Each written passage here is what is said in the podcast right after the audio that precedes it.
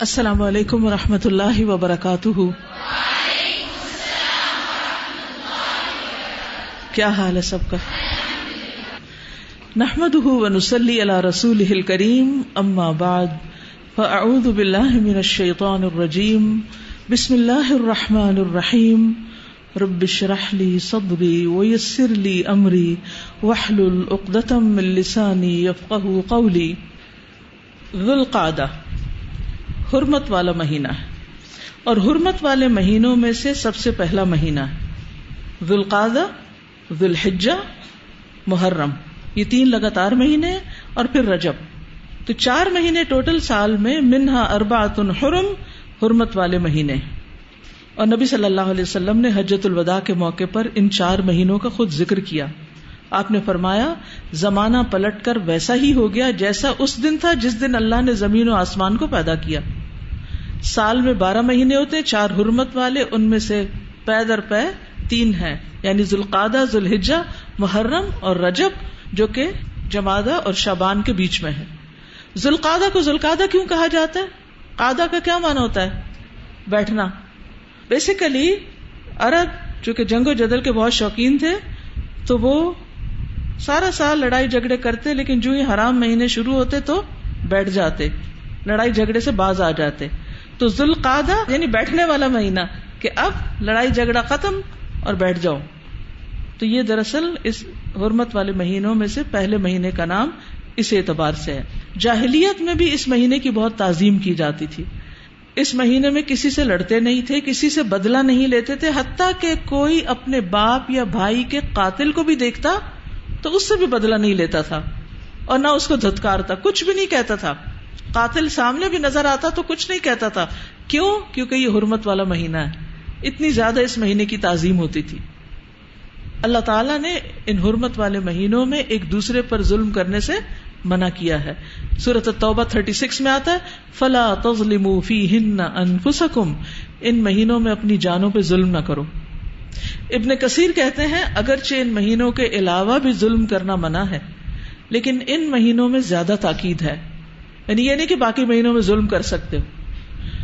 نہیں، جیسے رمضان ایک ٹریننگ پیریڈ ہے نا، تو یہ مہینے بھی ایک تربیت کے لیے آتے ہیں کہ خاص طور پر کانشیسلی ظلم سے بچو، تاکہ سال کے باقی حصے میں بھی بچ سکو۔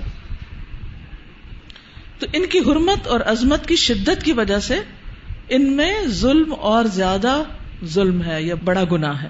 قطع کہتے ہیں، حرمت والے مہینوں میں ظلم کرنا خطا اور گناہ ہے۔ اور گناہ میں اس ظلم سے بڑھ کر ہے جو ان مہینوں کے علاوہ کیا جائے۔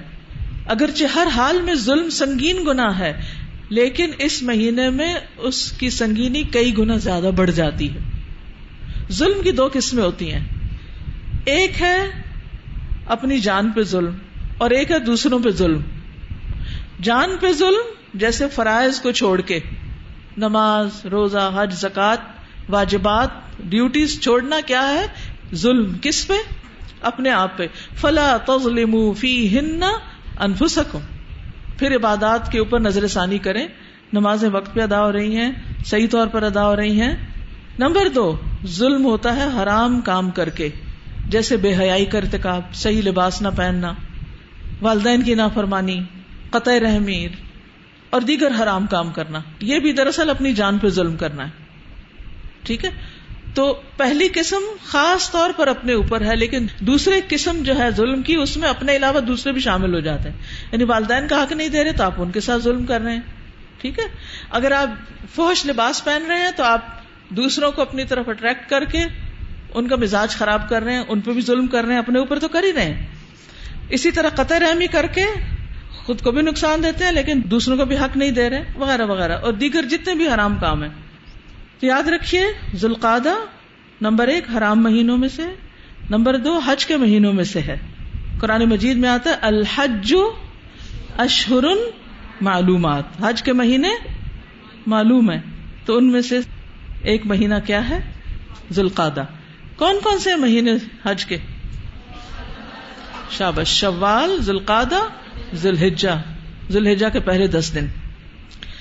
ذوالقادہ میں عمرہ کرنا مسنون ہے۔ اگر اجازت نہیں ملتی کیونکہ حج فلائٹ شروع ہو جاتی ہیں۔ نبی صلی اللہ علیہ وسلم نے کل چار عمرے کیے، سارے کے سارے ذوالقادہ میں تھے۔ ابن باز رحمۃ اللہ علیہ کہتے ہیں کہ ذوالقادہ میں عمرہ کرنا سب مہینوں سے افضل ہے سوائے رمضان کے۔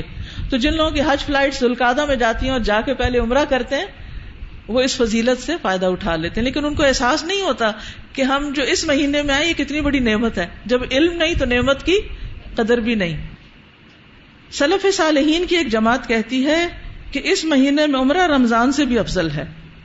امام ابن القیم کہتے ہیں کہ ذوالقادہ اور رمضان کے درمیان فضیلت میں تردد ہے اور وہ کہتے ہیں ہم اس بارے میں اللہ سے استخارہ کرتے ہیں جو اس کے نزدیک افضل ہے، ہمیں اس کی رہنمائی کر دے۔ یعنی اس کا موقع دے دے، یا تو رمضان میں عمرے کا موقع دے دے یا ذوالقادہ میں دے دے۔ تو بہرحال یعنی اس سے آپ اندازہ لگائیے کہ اس مہینے میں عمرہ جو ہے وہ کتنا فائدہ مند ہے۔ ذوالقادہ میں روزہ رکھنا مستحب ہے بعض کے نزدیک، لیکن اس مہینے میں روزے کی کوئی خاص فضیلت نہیں، جیسے شوال کے روزے ہیں یا ذوالحج میں، اس کے کوئی خاص روزے نہیں، یا محرم کا روزہ۔ تو یہ ذوالقادہ کا کوئی روزہ خاص اجر والا نہیں، لیکن وہ کہتے ہیں چونکہ مہینہ افضل ہے، عام مہینوں کے مقابلے میں اس لیے اس کی عبادت اچھی ہے۔ اس مہینے میں کچھ تاریخی واقعات بھی ہوئے۔ اسی مہینے میں اللہ تعالیٰ نے علیہ السلام سے تیس راتوں کا وعدہ کیا، مجاہد، مسروق اور ابن جریج یہ کہتے ہیں۔ غزوہ بدر ثانی اسی مہینے میں ہوا، بنو قریضہ کے ساتھ غزوہ اسی مہینے میں ہوا۔ صلح ہدیبیہ ذوالقادہ میں ہوئی۔ انا فتح کا فتح مبینہ اسی مہینے میں نازل ہوئی۔ ذوالقادہ میں کرنے کا کام کیا ہے؟ نمبر ایک، اس کی تعظیم۔ اللہ کی حدود کا خیال، فرائض کی ادائیگی، نیک کاموں کی طرف توجہ، برائیوں سے خاص طور پر رکنا۔ گناہ اور نافرمانیوں کے کاموں سے بچنا۔ ابن رجب کہتے ہیں، جس آدمی کی ان حرمت والے مہینوں میں نیک عمل کرنے سے ہمت کو تا ہو، تو اسے چاہیے کہ اپنی جان پر نافرمانیوں سے رک جانے کے ساتھ رحم کا اپنے اوپر رحم کرو، کس طرح؟ نافرمانیوں سے رک کر۔ فلا تزلم فی ہن انفسکم۔ کبیرہ گناہوں سے توبہ یعنی تجدید توبہ کریں۔ نیکیوں میں آگے بڑھیں۔ اللہ کی اطاعت کے کاموں میں اور زیادہ شوق سے چلے۔ جیسے رمضان سے پہلے شابان ہوتا ہے نا، تو ذوالحجہ سے پہلے ذوالقادہ ایک طرح سے آپ کو اس کے لیے پریپیئر کیا جا رہا ہے۔ اللہ تعالیٰ ہمیں عمل کی توفیق عطا فرمائے۔ میں انشاءاللہ اس مٹیریل کو اپنی فیس بک پہ ڈال دوں گی۔ تو جس کو ریٹرن فارم میں چاہیے ہو وہاں سے لے سکتا ہے ان شاء اللہ جزاک اللہ خیرن السلام علیکم و رحمۃ اللہ وبرکاتہ۔